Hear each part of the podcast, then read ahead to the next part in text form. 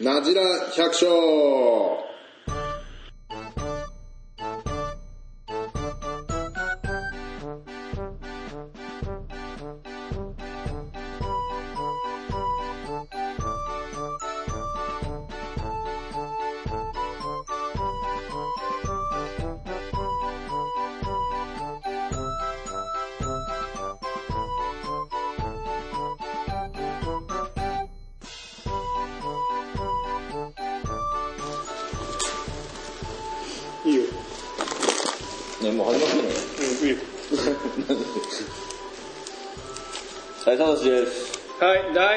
です。第え32回、なぜ百姓。お願いします。ー、近い、始まります。始まります。は番組へのお問い合わせは、なじ100アットマーク gmail.com、najihyaku アットマーク gmail.com までお願いいたします。い。お願いします。じゃあ今日も始めていきます。なじら百姓。よろしくお願いします。お願いします。えー前回は、えー、安部君に、えーアメリカ研修での話をしていただきましたけど、今日もアメリカ研修での話をしつつ、まあちょっと安部君がいろんな話、ちょっと話したいこともあったりするみたいなんで、その辺につなげていければ、時間があればその辺もいきます。うん。で、アメリ、アメリカじゃねえや、安部君と、まあ、俺たちのつながりみたいなのをちょっと話していこうか。前回ちょっと話せなかったんだけど、そうだよ。サトシと安部君は初対面だよね。初対面。そうですね。どうも、はじめまして。はじめましてですね。お願いします。で、俺と安部君は、去年、おととし、去年、去年、おととしだっですけ？おととしか。おととしですね。新潟市の商談会の時に、一緒になってますね。隣の隣ぐらいでや商談、商談会っていうのがあったの新潟市の。へー。あの、ビッグスワン。うん。ビッグスワンのなんか会議室みたいなとこに農家の人が集まって、そこになんか新潟市のいろんな企業が来て、まあ、商談会するみたいなとこがあって、その時に阿部君がいて、その時は青年部入ってた。いや、セレブ入ってました。入ってて、そんな言ってなかった青年部。そうですね。そうだね。あんまり出たで、その時初めて会って、うーん。で、それからは会ってなかったんだよね。名刺交換はしたんだけど、そうですね。まあちょっと会い会いたいなと思ってたんだけど、それからずっと会ってなかったんだけど、一昨日あまあ今収録してるのが5月19日か。そうですね。9日で、まあ一昨日に青年部の総会があった時にまた会って、まあ一緒の地域なんで、まあ地域っつっても、まあ車で15分ぐらいなんだけど、うん。で、その時に会って、まあちょっと話していくうちに、あ、じゃあちょっと出てくれって。まあちょっと音楽の話もそうなんですねちょっとお方向的には結構同じ方向。音楽、結構音楽好きで、ー。こんなに好きな人がいるんだ。うん、青年もこんな音楽の話できるやつ。嬉しいです。で、で、阿部君おしゃれさんだし、あ、すいません。ありがとうございます。まあその流れでね、で、まあ酒飲んだら、これが潰れてたんだけど、は、全く。死んでたんだ死んでたんだけど、まあ、そういうつながりで、まあ今、今日まあ、前回出てもらってって感じで。で、今日もそのアメリカ研修のお話をしていただくんですけど、まあちょっとなん、前回はちょっとまあ大雑把にいろんな話をしてもらったんだけど、はい。まあちょっと俺も疑問に思ったことが何点かあるんだけど、まだアメリカに農協みたいなのってあるの？農協は、ない。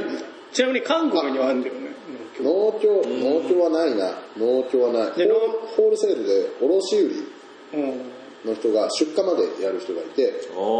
会社ですね、それはもう。で、土壌分析から、えー、と木の状態でフィールドを駆け回っていろんな情報を集めてこういうので収穫時期も見に来るしで、まあそろそろ収穫なんじゃないですかってでもでかいのでその平均値を測ってじゃあ何日ぐらいで取りますかねみたいなのででおろすもうその会社のとこでであとうんその人たちが来てでその人たちに売っちゃううんなるほどね。まあ農協コンサル的なのないけど、まあそういう。もう一歩踏み込んで家まで指示まで出してくる感じ。あそうなんだ卸みたいなので結局それはボスがそれを聞いてボスがそれをまた下に話あそうの。でそこの相談で「いやーまだ入ろう」って言ったりなるほどね。そこいい酒が始まるんだね。まあ大体こう 居酒屋まで始まんないんですけどまあそろそろだねみたいそれは契約出荷みたいな感じになるの？ななるんですね。そうですね。で多分また出荷先の会社もあってうーんと多分流通の会社も多分あると思うんですよ。何社もドベックスとか言ったかな。うんでまあ全米に。そう。って感じで出る。なるほどねであのさっき言った前回言ったあのさくらんぼの瓶、あのあれがもうちょっと深いやつで。1メーター1メーター1メーター50の入れ物で深い、深さが1メートルぐらいのやつでそれにもうリンゴが満載とか。あの梨が洋梨が満載とか。そうですね。その2つかな。リンゴと洋梨は出荷がある。それまあ別の会社に出荷するんだ。そうですね。で農協がない、まあ、まあ農薬とか肥料とか農機具とかはまあじゃあ別のそうそいうう。そういう会社からからまあ買ってるって感じですね。農機具はまた農機具の会社と買ったりから買ったりってことまあまあ、日本だったらまあ農協に営農指導員みたいなのがいたりとか、まあ、普及指導員がいるんだけどそういうの的な人はいる。その会社の今言ったあそう会社の人が、見に来てそうか。測って栽培法みたいなのもそうですね。でここんちは土壌があれだから pH 高いからこれもこう。まあ、それはあれでしょ？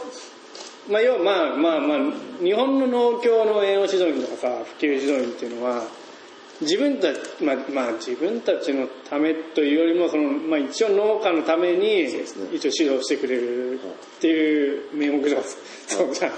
まあ担当なんだけどでもそのアメリカの場合はその会社の人は多分あれでしょ自分たちがまあね物が欲しいからそうですね。ちょいこうやってくれみたいな指導をしてくるって感じだよね、多分ねそうですね。自分の会社のためだね。そうですね。収穫物のやっぱりその指導っていうか、その収穫時期の選定っていうか硬さとかでやっぱり洋梨とかも測って揃っとらなみたいなそうね自分が欲し欲しい時のまあ硬さので、じゃあこのそろそろだみたいなね。でも農家側は、それじゃまだうまくねえからまだだなと思うけど、ちょっと硬いので出したりするみたいな感じで指示したそうですね。どっちかっていうと一歩日本よりも一歩踏み込んでこれこうじゃねえみたいな。そうまあ口出してくる、まあ、悪い言い方だけどに日本でもそれをやるとしたら日本の農家にまあちょっと口出してくるって感じだよね。でさらに全然違うなと思ったのは測ったりとか木を見たりとかそのバギーを持ち込んで畑ぐるぐるって回って見たりしてるところを見るとあガチで見てんだなと思ってその農協のその指導員だからそのパーッと見てこんな感じとかじゃなくてもう自分のものだなっていう感じ。そうだよそういうことだよね。自分のもう。結局一言じゃねえよ一言じゃねえぜ結局これがうちの会社の実績みたいな。まあ、西洋は、まあ、こっちの人はもう生活かかってるわけじゃないからね、営農指導員とか普及指導員でも、アメリカの場合は、まあ、出荷先の買ってくれる人の生活もかかってるわけだから、見てもらって。っ、ていう感じがしましたね。こうその測る機材まで持ち込んで、なるほどね。バギー持ち込んでトラックで乗りつけてシビアさが違うね。うんやっぱそれが仕事彼らの仕事。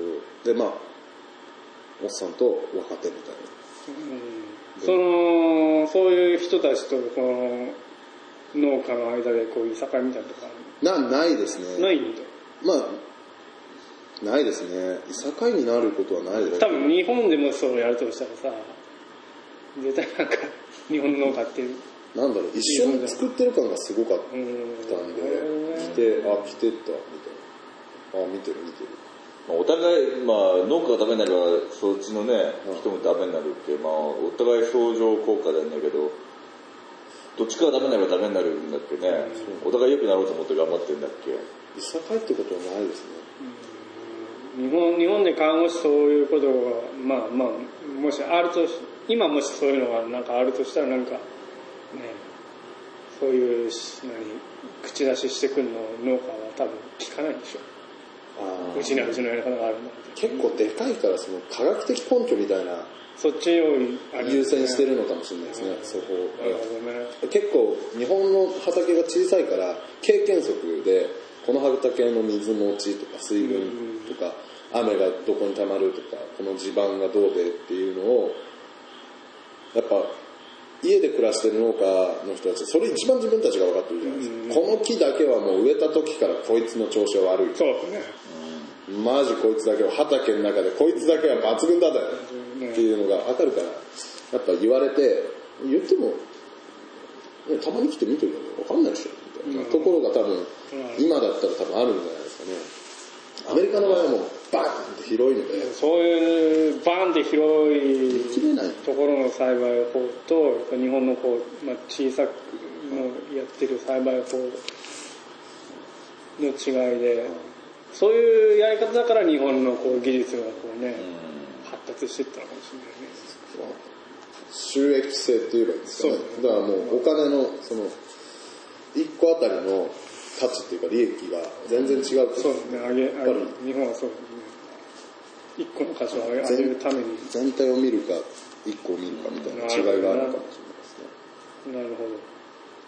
でそれにつながって、まあ、売り先というのが、まあ、そういう、まあ出まあ、なんかそういうなんか卸の会社だったりとかそうですね。あとやっぱり直売所みたいなのもあるし。あるし。もうなんか話に聞くとこう映画とかにもなってると思うんですけど、命の食べ方とかああいう系統の話でよく畜産なんかだとアメリカだともう3社とか5社ぐらいが握っててあとはもうないみたいな。あるね。そういうレベルっていう話はよく聞くじゃないですか。だからまあそのぐらい二極化してると思っていたら、まあだ全体まあ俺がなんかアメリカ語るのあれですけどまあいろいろあると思うんですけどまあそのぐらいのレベルだと思うんです果物もそんな感じなんだ。果物もそういう感じだと思いますよ。ウォールマートと契約してる会社があってああなるほどね。まあ、ウォールマートと政府へ、まあ、大体その2つと、うん。あとまあ地域に密着型のもう1軒ぐらいが、まあ、町にあるぐらいだと思うんですけど、まあ、日本もだんだんジャスクが、まあ、どこの町行ってもジャスクあジャスク。ーなるほど。そういう大企業と契約みたいな感じのが多いん。だどっちかっていうとね。じゃあそれに乗らないやつってなるとやっぱりファーマーズマーケットとか直売所みたいな所みたいなことになるんだと思います。なるほどね。ファーマーズマーケットね。やっぱりそういうファーマーズマーケット的なものって外外国すげえ多そうじゃん。多そうだし、多いですすごいなんかその地域の生活の中に根付いてそうな感じもするんだけど。だからイメージ的に言うともうファーマーズマーケットもっと分かりやすく言うとまあここら辺で言うと一尾ってあるじゃないですか、うんおじいちゃんおばあちゃんたちがあの、竹の支柱でビニール貼ってっていうで商店街の裏路地をもう一気に借り切って朝市朝市。でそれをもう25ぐらいのやつがみんな25ぐらいのやつがやってるテンションああ、いいね。でそうだよね。で毎朝その移動販売のコーヒーが毎週末移動販売のコーヒーがあって焼きたてのパンが並んでバンドをその運営側が用意してとかでそれを午前中やって、まあ、午後は解散みたいなだからもういいな。パーティーいいなぁですよねだからでその家具を売ったりする人もいたりとか。ああ、おしゃれだね。いいなぁでまあだから若い人たちが集まりやすいところ、まあ、大学都市とか。うん。あ大都市近郊、まあ、シアトルでいうと十何箇所15箇所ぐらい。うん。あるらしいんですけど、まあ、田舎の町でも、まあ、一つの町に一箇所ぐらいまあ、その規模がその人の集まりによって全然違うと思うんですけど、要は、まあ、今言った朝市だから、みたいな、まあ、白にも今そういうのあるけど、そういうのがあるってことそれは、まあ、もうちょっとなんか、おしゃれな感じそう。おしゃれな感じだしやっぱりそういう意識が高い人が集まる場所じゃないと。難しいんじゃないですか。一尾を楽しくしようと思う人たちがいればいいけど、ね。一尾に行く人たちはまあ、新潟地元で生活してて、まあ、仕事引退した人たちおじいちゃんおばあちゃんたちしか行かないですよね一部今ね。まあだからお俺たちが通うとは買って来るの？もも可能だよね。行政もうアメリカの行政は見越して公園を作るときに屋根があって車乗り付けてできるように。さっきちらっとあのあの間の時間で見せたバスケットボールがあるとこ。あれは公園なんです実は。なるほどね。でそれを中心にして芝生がバーンって引いてあって、うん。で週末それも大学都市なんですけど、ん。じゃあ夜あのスクリーンを貼ってあのレイトショー映画をやって、フリーでうん。映画を映しプロジェクターで映画を映したりとかもうそういう遊びでおじいちゃんおばあちゃんもそうだしあのじゃあ家族でじゃあそこで屋台も出たりするので夏場とかビアガーデンみたいなテンションで。ああいいな。それでまあ農産物もできる売るいやビジョンがあるよねそうなんですよね。だから なんかなんかさ。考え方だと思うんですけどそれを良しとする風土があるかないか、まあ根付でいてるんだよね。でやってるところはみんな車で移動しなくていいところです。大学都市で自転車でみんな住んでるところから自転車で公園に出かけられるところ。車でやってるところはないと思いますね。大きなところじゃない限りロサンゼルスとかなら車移動かもわかんないですけど少なくとも大学都市だなって俺は思ってて日本でやるにしても大学都市。でもまあ日本の学生がどう思うかはわからないし。それをできる余裕週末に余裕がある若い人がいる？いないんじゃない？まあみんな最近なんか街盛り上げようぜみたいなテンションでまあね。出てるんですけど、まあまあなんだ古町あ古町でもやなんかやね。やってるけどまあいまいち盛り上がってないよね。古町とかもできると思うんですけど俺はもうずっとゆ変な話ですよ。もうこれがポッドキャストになると思うとすっげえ恥ずかしいんですけどジャスコが大っ嫌いっつって。生活に入っちゃってるからそうだけど、アメリカも同じことがあってウォールマートが街を潰すっていうもうちょっと探せば多分そういう動画出てくると思うんですけど、ウォールマートとプログラムなんか多分 YouTube で検索すると出ると思うんですけどそういう話題が出るぐらいの社会問題になったようなことがあるのに日本はこの数年でジャスコが大きいジャスコが何件できた。みたいなあ亀田のジャスコとか最高ですよね。もう食べ物も入ってて映画も入ってて服も入ってて週末みんなそこに出かけたら全部揃うまあ車で乗り付けてをもう俺はモータリゼーションとグローバリゼーションと呼んでるんですけど すっごいここら辺は俺俺の中で結構胸熱なんですけど。要はなるほど。あもうこれワクワクしちゃうんですよ、うん。日本、まあ、今いい新潟の、まあ、俺たちが住んでる地域で言うと、まあ、その今亀亀田のところに亀田という町の地域に、まあ、イオンがあるわけだけどね。まあ、週末になると大体みんなそこ行くよね、そうですね、まあ、俺も週末休みやって行くとこにいると大体イオンに行くかみたいな感じになるんだけどアメリカだ、まあ、大都市だとまあそのアメリカだとまだそこどっちか田舎はそういう感じですね。感じもあるけどファ週末にファーマーズマーケットに行こうかみたいなのもある。あるんですよね、まあでもアメリカもその大学都市って何度も何度も言ってるんですけど、若い人がいてて車で移動しなくてっていうところのファーマーズマーケットの方が盛り上がってる。東京俺がずっと最近思ってるんですけど東京とかの方が東京の商店街とかの方が盛り上がってますよね。いわば人がいるから。そうですね。新潟って結局その車移動があってそうだね。イオンがレッツゴーっつって。うん。ジャス車社会だもんそう。俺らはねだからもうそこら辺をなんか俺でもそんなに社会に出てないから言うのもなんだけどなんかすごい心苦しいな。もう都会と田舎のさで田舎の若い子たちだってインターネットで東京を見てて東京の文化を見ててでもそれで満足だし。実際の生活としては車に乗らないと何も始まらなくて、まあ、実際その東京がわちゃわちゃいろんなことがあっていろんなイベントもあってっていうけど新潟はまあ生活してしまうともうジャスコに行って映画を見てうん。こってそうだね。最高だろうっつって。盛り上がるだろっつって。いやもうなもうなんとも言えないですけど。なんかこう俺もそれに乗ってるし実際。ユニクロのジャストも行くし最高だなって思ってるし俺も使うし。ななんだろう。なうん。まあすごくファーマーズマーケットの盛り上がりを向こうで見ていたので羨ましい。要はスーパーにこう野菜や果物を買いに行く人もいるいるけどその反対でファーマーズマーケットの方に行くっていう人も、まあ、日本よりは割合的にはそういう意識はある。でしょあるんじゃないですかね。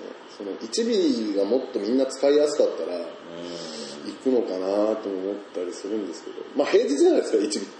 うん。あ休みもやってない日曜日とかやってない俺もあんま詳しくないけど。だから行ったことですよね生活に根付いてるし。なんだろうな。まあすごい。まあね。ファーマーズマーケットについてはものすごく影響を受けて、で俺も働いてて面白いと思っちゃうわけですよ。いや農場平日働いて、最後週末土日で売りに行くみたいな感じ夏場それ理想だよね。ずっと行くんですけど車で3時間ぐらいかけて4時間かな？お行くんです毎朝。朝4時半ぐらいに起きてその前の夜の12時ぐらいまでその車に詰め込みかかるんですけど行くと面白くて。それ東京の方に行くあのアメリカで、あアメリカでね。アメリカアメリカってファーマーズマーケットね、はい、で面白くて。で俺も日本に帰ってきたらできるんじゃないかなって思って。ね。でしたいもんね。ね。楽しそうですよね。でボスも「お前どうせそのうちそんなことやるんだろケンズファーマーズマーケットみたいなこと言うんだろ」みたいなテンションで言ってきたんですけど実際はその東京のファーマーズマーケットも行ってみたりとかしてでも割に合わない。そうだよね。まあ東京までの交通費もあるしね。でじゃあもっと近い町でできるのかなと思っても、ね、フル町で毎週末やってるわけじゃないし。まあ例えばやってたとしてもどれぐらい売れるかっつったらそのちょっとでしょ。ちょっとそれで生活を支えるわけじゃないし、でもうしかもその農繁期って毎日仕事を進めないともう煮詰まっちゃうじゃんもうそんな言ってる暇もないぐらいまあ、俺は親父が元気でなんとかなるかもわからんですけど今まではそういう風に暮らしたんですけど、うちの家族も年を取ってきて80のおばあちゃんおじいちゃんが主戦力でございまして それを考えるともう長くない俺の作業量を増やして時間を詰めていくともうどこにも何もできませんってなっちゃう なんねそうなんですよね。ものすごい不思議なんです。なるほどな。そう。そういうファーマーズマーケット的な。みんなやりたいと思ってマルシェジャポンやったんだと思うんですけど。そうそうややったよねやったんだと思うんですけどどうやら日本の風土では合わなかったな合わない。まあまあ今今現在じゃ合わない地方都市だとやっぱり青山とかのファーマーズマーケットはかなりうん。それにアメリカで見たそれに近い感じはありましたけどでもう遠くて。遠いよね。そうだよね。あみ東京だと遠いもんね。車で持っててもどなんか搬入も難しそうだしそうでもねえんだ。搬入。前日に行くんだって。まあそうですね。夜の2時ぐらいに出て向こう7時とかに着いてそんなに早く着く必要もなかったと思うんですけど。うんそうだね。は始まる時間もそんなに遅くないのもあるんですけど。うんで入って3時ぐらいまでやってくれてるんですけど。でそこからもう一睡もしないでやってみたんですけど、うん過酷だよね。なもうな割に合わないもう車代も。そうだよね。交通費だのなんだろうとかね。もっと品物持ってったらじゃあペイできるんかって言われてもそんなに高くも売れないですし。ファーマーズアメリカでファーマーズマーケットやってた時は価格もそんなに高くない価格でやってたので、まあ、量で勝負してた部分もあると思うんですけど日本だったらその交通費をじゃあお客さんの買う桃にかけないと俺だったら桃を売るんでじゃあ1個じゃあ450円まあ250円か450円ぐらい上げて、まあ、50円ずつ上げたとして300円とか。1個300円の桃も相当な、ね、そうだね1個買いだとしても相当なもん。なるほどなファーマーズマーケットアメリカのファーマー楽しそうだねファーマーズマーケットそれをうまく日本でできれば。楽しいんだけどなそこら辺もまた、またこれが、ね、まあ、太平洋側だったらまたお話が、そうそう。まあ関東圏だったら。物流があって人も住んでたんならあれかもしれないですけど完全にこっち新潟日本海側 人口密度がものすごく薄いっておなじみだと。そうだね。まあ、まあ別の、まあ、全く同じやり方だと多分無理だから、まあ、別のやり方でそういう楽しい、まあ、まあフェス的な感じだよね。それをできればと俺は思ってたけどずっとでそれをやった人がいるんだよ。うん。滋賀のね若い人たちのコネパっていう集団があるんだけど、去年農業フェスっていうのをやって、もうそれこそフェスだよねどっかの。一角を使って何組かアーティストを呼んでうん。直売所みたいなのを出したりとかまあ飲食みたいなのを出したりしてイベントやってるそういうのをやりたいなって俺が思ったりもする。俺の夢。いいやりましょうよ。やりましょうやりたいなって。一人じゃできないからね。そうだから音楽フェスと農業の音楽好きだからね。そうそれと音楽フェスみたいな感じで まあファーマーズマーケットができればなとあれいいじゃないですか。久保田の展示会に。あれほら大きな会場を借りる。フェイあのハイブ長岡とか借りるときにあれにこうアーティストも乗っけてついでにデジタルも出したら久保田こう協賛してやってくれるんじゃねえかなやってくれるかでも新潟でもねどっかの野菜農家がハウスを使ってやってたんだ。へー。それは新潟大学の学生と一緒にやってたのかな。これも一回聞い。たんだよそれはなんか占い師さんみたいなのとか、まあ、どっかの屋台みたいなのが何軒かあるってでハウスの中でなんか吹奏楽みたいな音楽やったりして結構人も入ってたんでそれがまあそれが近いねそういうのをまあこの俺たちの白の中でできれば楽しそうだなと思ったんだけど、まあ、そういう話。そうだ。あのそうですね。そういうなんか楽しいなんかねそうなんですよおね祭りみたいなことをやりたいなと思って、いいと思う。よ。まあ、ただ直売直売イベントとかねそういう感じじゃなくてなんか、うん。直売所でみんな同じような。そうですね。わかるそうそうなんかなしなしなしなし梨なし。みんな梨のももう、なんか体体験農農業みたいなのとかそういうのとはまた別のなんかそういうなんかそうですね。ワイワイね。やれると面白いです。なんか音楽がああってみたいな感じ。音楽が好きなの。そうなんですよね。音楽もあってねそういう。イベントできない。これもポッドキャストじゃないですか。P PST9 っていうこうジャムバンドかなんかがこう出してるポッドキャストがあって、うんうん。ちょうどそのバンドがそのアメリカにいた時のファーマーズマーケットのゲストで来てて、うわー繋がってんだなと思って。多分そういうファーマーズマーケットにそういうバンドが来たりする。来たりする。そういうことなんだ。よそれなんだよもう。そういうなんかね面白いよね。そうな。朝からこう素敵な音楽聞きながらまあそれこそラップとかロックとかじゃないですけど。まあまあね。まあそのジャンバンドみたいなのバーって流しててわー素敵と思いながら。いいよね。そうだよね。でまあその移動販売のコーヒーも飲めて焼きたてのパンも食えて。で近所の子供たちが公園で遊んでて真ん中でバンドをやっててみたいな。いいね。まあもうでね年のいった人はもうなんかカフェでご飯食ってそのついでにこうファーマーズマーケット見たりしてる人もいたり。うん。いいな。それだよそれ。まあそういうのをいつかできれば。ね。じゃあ構想練ろうよ。まあそうだね。一回やってみたい。それはやってみたいですね。それをやってみたいんだ。まあまあちょっとまあそんな話になっちゃうちなみにその安倍君の言ってた研修先の売り先っていうのは主にどこだったの？主にえっ、とうーんとそのリンゴとか洋梨とかは日持ちもするっていうのでその大きなさっきの話あ大大手の契約会社で。でそれ以外の部分は、えー、とファーマーズマーケットですね。であと直売所も持ってたので。なるほどね。でそこでまあ桃とか、えー野菜もやってたんですよ。うん。果樹野菜オーガニックで牧草もやってて。うん。まあいろんなことやってたんですけど、まあ、砂漠地帯なんですよね。水をまかないところに草が生えない。なるほど。じゃあ除草作業いらない。いらない。だかなるほど。らもう素敵 素敵なところで。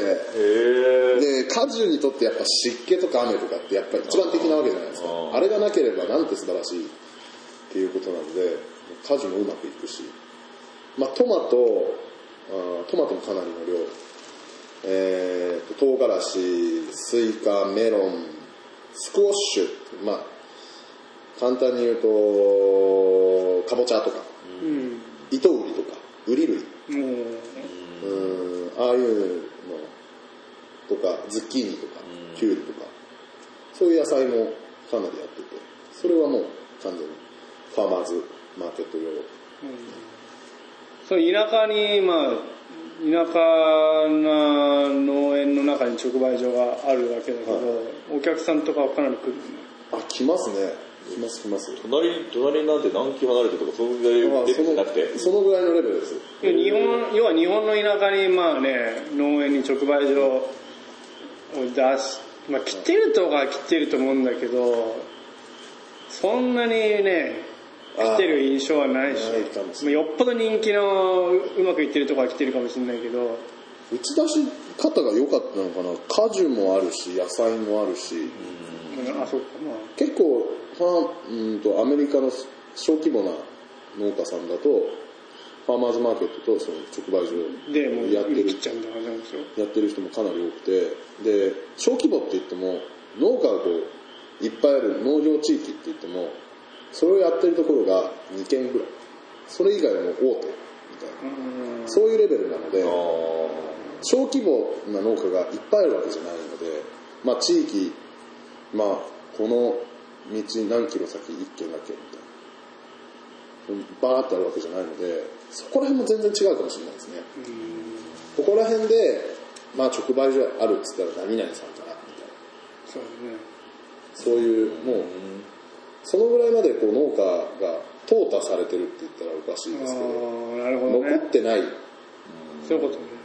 まあまあこの日本もそうなってくるような気もするんだけどね。だからまあそこら辺でやっぱ有利だったのかなと思う、まあ売り方も面白かったそのし、うんトマトキュウリ、まあ、唐辛子もかなりの種類。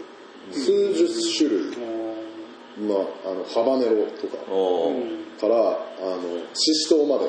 何でもあってもう面白いやつだとピンク。あ、写真にあったやつ？はい。あの、もういろんな色の、まあ、メキシカンも多いので、その辛い料理がいっぱい作る人もいるんでしょうけど、あ、そっかそっか。ハバネロも、あの、オレンジ色のハバネロってご存知だと思うんです。けど、結構、それがメジャーハバネロピンクハバネロっていうのがあって、プラスチックみたいなピンク、ピンク色してて、ピンクで。すごい量は取れないんですけど、うわ、こんな品種あんだ、みたいな。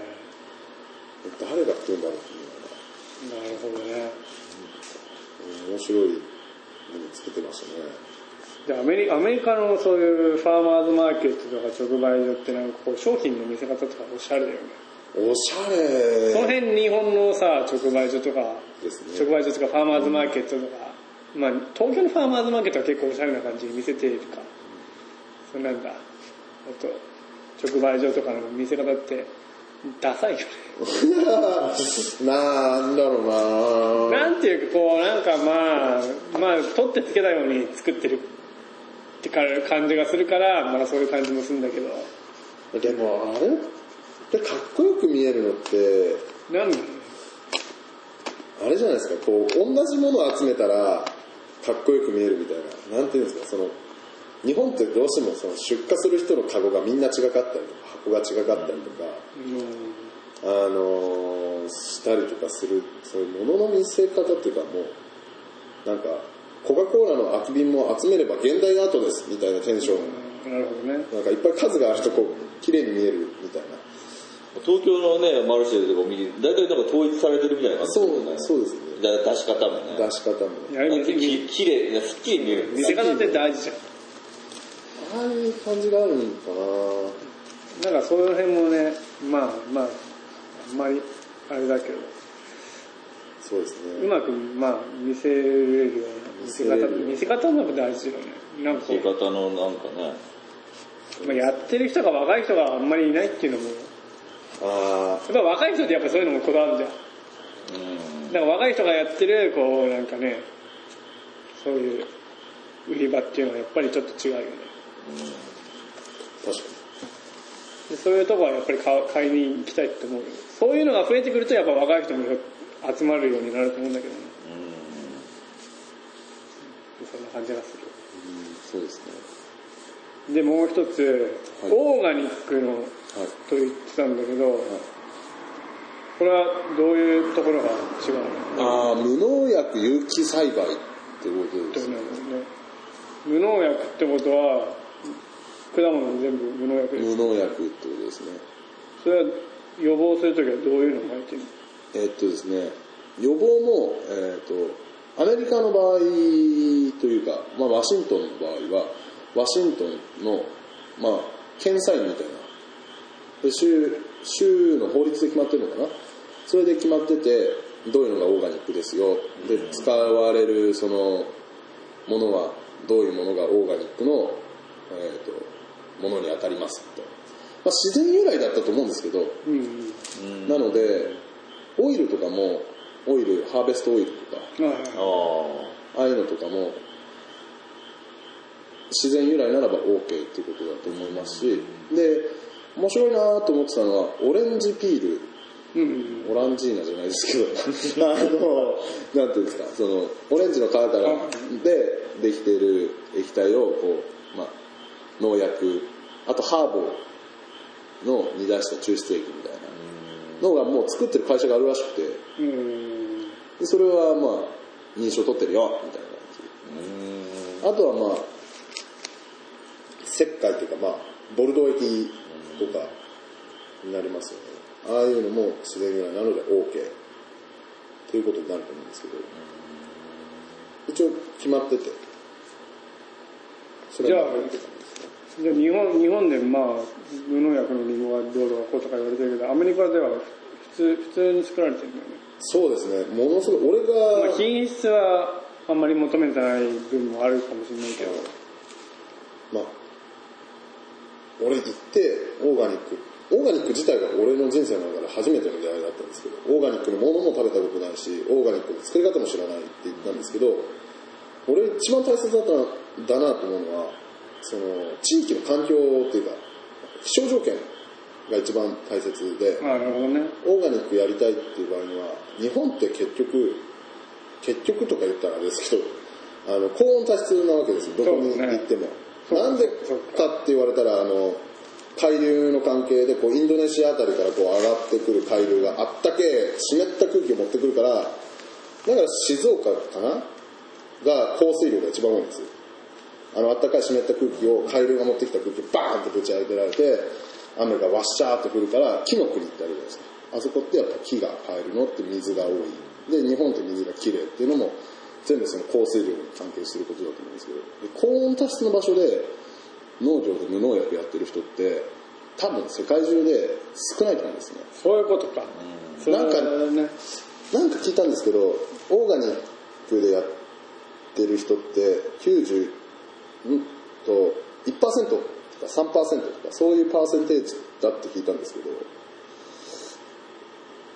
その当時今どうだかわからないですけど。で無農薬とかやれる地域っていうと、まあ、内陸であんまり湿気の当たらないというか雨も降らないような。そうなんですよ。俺がいたそのオーガニックのファームがあるところも、まあ、年間200日ぐらい晴れるよ、まあ、雪も降るけどみたいいやそうなんね。な夏場はものすごい湿気少ないよ。そういうことね。雨も降らないけどスプリンクラー回さなかったら枯れちゃうよみたいな。そうですね。そうなんですよ。そういうことだよねだからできるんだ。だからできる。ワインとかって考えるとめちゃめちゃわかる。南アフリカとかチリとか。そうだね。気象条件がものすごく乾燥してて晴れてて。カリフォルニアですよカリフォルニアもそうだし。多分イタリアの。まあ労働の労働者賃金が安いからワインとかそういうチリとか南アフリカとかは作りやすいんだと思うんですよそうかそうか。気候の違いで、少なくて済む日本はやっぱりそういうのが難しい地域ではあるもんね。そうですねなるほどね。だからこそアメリカではそういうのがまあ進んではいるんですね。で今はもう結構そのウォールマートがオーガニックの野菜とかをうん。作り始めてたりしてるんじゃもうかなりしてたりまあアメリアメリカでね、なんか農薬撒くっていうのはジェット機とかでこうバーンとね、大量に撒くようなイメージもあったりするけど、まあその一方でやっぱり音楽に、有機栽培の方も割と結構多くはい進んでってんでて、まあやりやすい環境もあると。あると思いますなるほどね。じゃあ次に、ちょっと安部君がちょっとなんか、事前に話したいことをちょっと書き留めてくれた、ファーマーズマーケットを見た時の、なんだ、見た、見、安部君がアメリカでファーマーズマーケットを見て、そうですね。どういう話？ファーマーズマーケットですごい刺激を受けたのでなんかやってみたいと思って。まあやってみようと思っていろんな日本でもファーマーズマーケット出てみたいと思って出たりもしたんですけどまあ、まあ、交通費もかかるしできないなって。でじゃあ本当は地元でそうやって結局作ってるアメリカで見た時のファーマーズマーケットの人たちも地元の野菜だよ。みんなどうだい？みたいな。地産地消地産地消のくだりもあってやってるところも多かったんですけど、なんかこうあ新潟から東東京に行って売ったりするのもちょっと違うなと思ってて。ああ、なるほどね。で、まあ、作ってる農家が売ってるんだけどそれじゃあ東京で売るのもまあ意味はあるけどそれはそれだしで新潟で売りたいなと思って。結局東京で新潟で物作ってる人がいるよっていうことを知ってもらってもまあそうですよね。和歌山ではみかんがいっぱいなってますよねみたいな。新潟だったら米ですよねみたいな話になっちゃって。むしろ大切なのはこう地元なんじゃないの？地元でそういう人たちがいっぱいいるよ。南区って果物のとこだってみんな知ってるけど本当にじゃあそれを買って実は普段普段食べて食べてる人っていっぱいいるかなと思ったりもしてファーマーズマーケット地元でやりたいみたいなとこもあったんですけど、まあなかなか地元でやってもそんなの俺近所で買ってるしみたいな人もいっぱいいたりして。結局農家ばっかりだからね、割合がさ。地 産地消って言っても、みんなどんだけ食うんだっていうぐらい 食わないと。そうなんですよね。だからちょっと残念な感じもしてなんか思ったこととやってることがそぐわないこともあったりとかして。でまあななんだってじゃあ食べ物何でもいいじゃんみたいなでテレビとかも見てて、今何が流行ってるとかどういう食べ物が流行ってるとか。この間その7時とか8時とか、まあ、ゴールデンタイムの番組でそのデカ盛り面白いねみたいなやつやってて、なまあそれは面白いけどそれやりすぎじゃないみたいな誰食べるの？みたいな。食べ物で遊んでるんじゃないかと思って。なるほど。な、なんなん？と思って。作ってる人もすごいと思うけど、それ使われてるの人の、なんかデカ盛り誰が食うのみんなシェアして食うならわかるけど、みたいな残してないよねみたいな。なんかすごい、安くてうまくてでかいみたいな。うん。それもいいんだけど、それがメジャーなんかもしれないけど、主流なんかもしれないけど、やりすぎじゃないと思って。そんなに人っていっぱい食べれないと思うんだけど、どうだろう。それがまあ週に1回のお楽しみのパーティーだったらわかるんですけど、それから作ってるやついないと思うんですけど、もっとこう食べ方とか買い方とか、注意して買ってもそんなに大きくある品物じゃないと思うんですよ。100なそんな何十円かの世界だと思うんですけど買い方を選べばだからもっと買い方選んでみたりとか。俺はね、ちょっと食べ方を変えたことがあるんですはい。変えたことある。たまに、たまにしてみるんだけど、まあ、大体朝とか昼とか結構仕事の日中は仕事するじゃん。だけど結構急ぐわけよ。昼休みいっぱいしたいしとか思って、すぐがっつくんで、飯とかがっつく。すぐ、まあ大ちゃんがすげえがっつくけど、急いで食べ過ぎてなんか本気で味わって食ってんかと思うぐらいがっつり食ってんだけど、まあ俺もそうなんだけどさ、夕飯だけは、まあ仕事も終わって、夕飯だけはもうゆっくり食べようと。まあ量も適量に、は品物も、まあ一品、まあ魚、俺魚こで取るの苦手なんですよ。だけど、ゆっくり食べれるように魚にして食べようと。夕飯だけは。あと漬物ちょっとと。ゆっくり食べるとやっぱ違うね。そうですね美味しい。なるほど。あの、味わってくるのってやっぱいいんだわ。あ、魚、魚ありがとう、みたいな。キュウリの漬物、あ、キュウリありがとう、みたいな。そうですね要はこう、今、今、安部君の話を聞いてて、思思ったというか、たのは、要はこう、まあ俺たちは生産者なわけだから、だからこそこう、ね食事を大事にというか、そういうことを言いたいんです 食事をそうまあ大事にというか、まあ、考えてはいみようみたいなことですそうよいうことが言えるんじゃないかなと思って。まあ普通な食べ物を作ってるし言う言えるんじゃないかなと思って。そう。言わなきゃいけないみたいな。言わなきゃいけない。別にみんながどんな食事してようと関係ないし、何でもいいんだけど。何でもいいんだけどでも食べ物を作ってない人はなかなかそれは言い出せないのかもしれないなと思って。今そう農家がね毎食カップラーメン食ってるのいややっぱりおかしいもんね。ナッパとかなまたナッパって思う時とかあると思うんですけど。時期になればね、ナスの味噌汁なら、ナスの漬物は全部ナスとかね。全部ナス入ってんじゃんこれって思っておかしいおかしいと思うんですけどまあでもまあそういうのも考えてこうみんなちょっとプラスで食べると実はいろんなことを考えてプラスなんじゃないかなと思うことが多々あって多分運動とかじゃあノンカロリーのコーラ飲んでたら痩せるかもしれないんですけど食べ方そういう食べ物を選んだ方が実はお得なんじゃないかなって思って。みんな知ってるんだよねって。知らないの俺だけだったんだよ。最近気づいたんですけど俺は。なそうそういやそうお得お得なんじゃないかな、でもアメリカの人ってさ、マックとかああいうのジャンクフードばっかり食って太ってる人いっぱいいるんじゃない？そうなんですよ。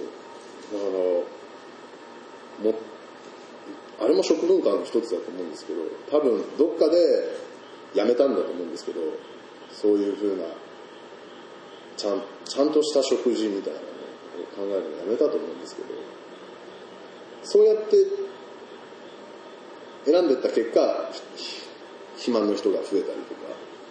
多分普通普通にこうそういうのを最初から分かってたらそういう人も減るんじゃないかな。と思ってだから子供がデカ盛りとかマックとかでどの町にもそれがあってっていう風になってっておばあちゃんがあのナッパ作ったけど食うみたいなうわーまたこの春同じナッパ食わされ続けるのかって思う時もあるんですけど そういうナッパを食べるっていう習慣とかやっぱおひたしってやっぱ買うと高いと思うんですけどおひたしのそうはね、高いんだよね、まだね、買おうとするとね。そうなんですけどまあ普通に食えるから高いと思うんだろうけどさ、なおさら。そういう食べ方って知っていて損はないと思うし、なるほど。それは食育食育がじゃあ大事ということに大事なんじゃないかなと。なってくるわけだ。なんか命の大切さよりもリアルなリアルなそのお前の体を作るのはこれっていう話を。なるほどね。食べ過ぎなんじゃないとか。リアル本当普通の食事の中でそのた豚を飼ってた豚を殺してかわいそう。じゃない食育ってそうな、そういう感じだもんね。なんかそれと違くて普通に栄養素とかその科学的にじゃないけど普通に大豆が何なのか豆腐って何なのみたいな。あれって白いご飯と同じ食べ物なの？違うよねっていう。そういう命の大切さを知るのはどうでもどうでもよくはないけどそういう自分の体を作ってるのは食べ物だからどういう食べ物を選ぶと健康になるのかっていうのを子供の時から知ってたら肥満とか病気になる可能性もひいては虫歯になる可能性もなるほど。体の使い方すら良くなっていくんじゃないかなと思ってプラスなことなんじゃないかなと思ってすごく。そういう意味で食育が大事なわけだ。道徳とかじゃないこれはみんなが生きていく上でなるほどね。食べないといけないわけだから。そうかそうだからこそ食育っていうのはかなり重要になってくるんだよね。美味しい食事と健康にいい食事は違うものだっていうそうだね。みんなに分かってもらわないとダメなんじゃないかと思ってまあ食育っていうのは結構俺はまあどうでもいいいまいちこう興味を持てなかったんだけど、まあ、今の話を聞いてなんとなく大事なことなんだなっていうのは理解したよなんかもう全然俺すごいこれ農作業の時って一人で作業するじゃないですか、悶々とずっと考えてるんですよ同じこと。をいやでもなるほどね。いや食育は大事だね。でアウトプットが全然なくて、でこれ普通に多分みんな農家じゃない人たちの前で言っても「はあ?」みたいなことになるんじゃないかなって俺の中では危惧してでもでもあれだね。はっきりしてるね全然言わないことして あでもそうだポッドキャストだからもう出してしまうと思って。な出した方がいいよ。これ言った後ですげえ後で聞いたらすげえ恥ずかしくなる。なるほどな。食育なんて言って俺たちの子供の頃なかったよね。ない。最近できたことだそれこそさっき言った道徳に通ってるよね。道徳とか別にどうでも言ったらおかしいけど、それは悪いやつもいていいやつもいるからどうしようもないけどみんなだってタンパク質を取らなかったら筋肉を作れないでみんなそのフィットネスの世界だとじゃあプロテイン取って筋肉をつけようっていうのは常識だけど普通に一般の人が考えてトレーニングするレベルじゃなくても普通にカップラーメンで炭水化物と脂質と塩分の多い食事に偏ってたらタンパク質が減るわけですよね。それもったいない。みんな働いてるからそれなりにちゃんとしたものを食べていずっと朝起きてから座って本読んでるやつは多分そんなにないと思うんですよ。うん。なるほどね。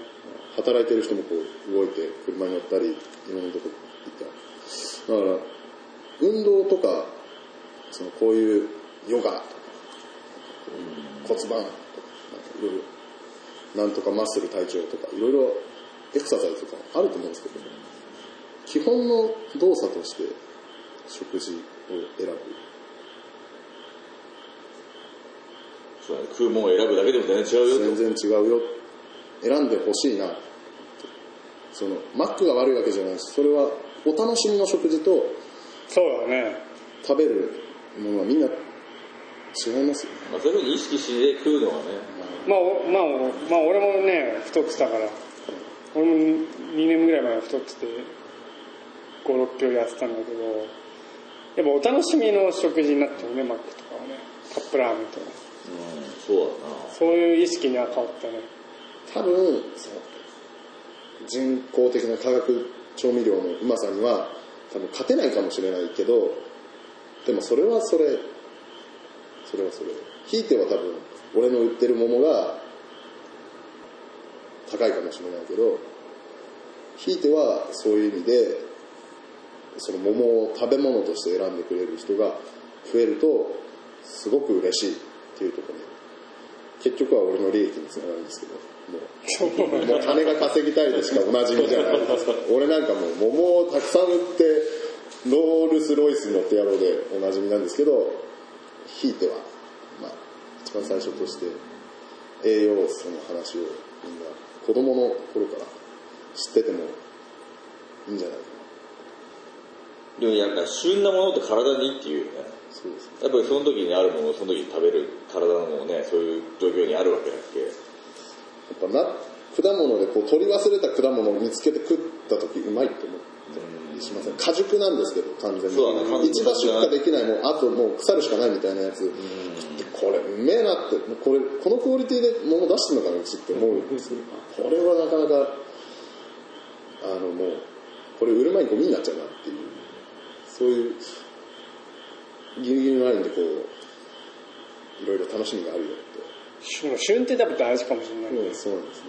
この仕事をやるようになってから結構やっぱりし何がどの時期旬っていうのを結構分かるようになってきて中でね。やっぱり旬の時に食べるとやっぱ美味しいもんな美味しいですよね。でそれを知らない人が結構多いよね。もうこの農家じゃない人には特にだって冬場になんか和梨あるとか言われたりする。お話ある？和梨和梨あるじゃん。あるある。だからしゅもうし完全にしし出荷終わっ収穫終わって全部でで終わってから友達からまだ今って梨あんのみたいな。あああるね。そういうなんか何をこれわけわかんないこと言ってんだと思うんだけど それが多分普通なんだよね。そうなんですね。そう。いうのってやっぱ大事なのかもしれない。ねだからねいちごの旬とかきゅうりの旬とかやっぱりやっぱりスーパー行けば何でもあるわけだからね。そうなんだよね。今やっぱこうみんな農家いろいろやっててそれぞれピークがあるじゃないですか、うんうん。やっぱピークの品物ってやっぱり悪くはないですよね、そう。悪くないね。間違いない。うん、やっぱり量も取れるし質もかなりいいのが取れるわけそれはそう。そこのピークみんなどこはここの種はそろそろ桃のピークだ。ここの種はイチゴのピークだって知ってるといちご狩りとかも多分行った時にあこのそろそろピークの種が来るから行こうぜみたいになるとん。当たりこれ当たりだわ来てよかったわってなってくれると思うし。意外と教えてくれなかったりするんかもしれないですけど中の人。まあそう。知ってる人がいたら周りに聞いて トライするとかなりいいかもしれない。本当に美味しいのはやっぱり農家に直接行ってやっぱり買うのがやっぱり一番美味しいね。美味しいですよね。それは間違いないよね。いろん。なことを含めて美味しいなとうんそういう時にまあねそういう食育の部分でもお話できるといいのかもしれないね、というわけで、えーちょっと長くなってきたんでそろそろお開きな時間なんですけど、そうですね、はい。すいません今回は、まあ、アメリカ研修の話の続きをしていただいたり、まあまあ、食育の大事さみたいな。話をちょっとしてもらった改めて大事に生かされたそうだね、まあ、まあ特に俺も気づいたわ。まあだって農業やってるのとねもう通じるものがあるもんね。本当そうそうなんですね。ね自分の管理できないやつ本当に植物の管理できんかみたいなね。そうなんですね。そうだね。俺もやっぱこうダイエットして105キロから82キロまで落ちたっていう。ありがありがとう農業と思って。そんな気持ちも込めつつ。なるほど。そういう話をしていきました。という、えー感じで今日はここまでというこ桃の話はいつになるんだろうああとで交互期待ですかね。すいません